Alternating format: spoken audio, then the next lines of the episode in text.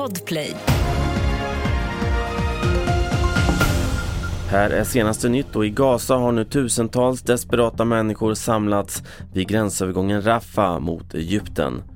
Dels väntas nödhjälp från bland annat Turkiet och Jordanien som ska in i Gaza men också har Israel och USA uppgivit att Gazabor ska kunna lämna självstyret den vägen men Egypten håller fortfarande gränsen stängd.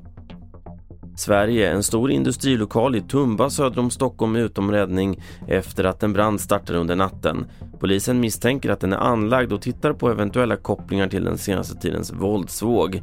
Emil Ring är insatsledare på Södertörns brandförsvar.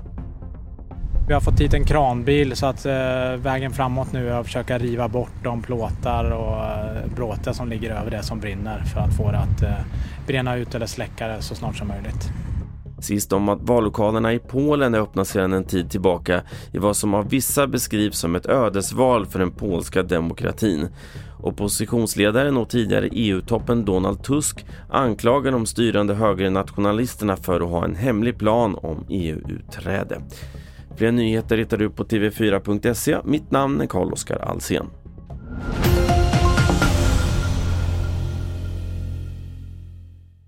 Ett poddtips från Podplay. I podden Något Kaiko garanterar östgötarna Brutti och jag, Davva, dig en stor dos skratt. Där följer jag pladask för köttätandet igen. Man är lite som en jävla vampyr. Man har fått lite blodsmak och då måste man ha mer.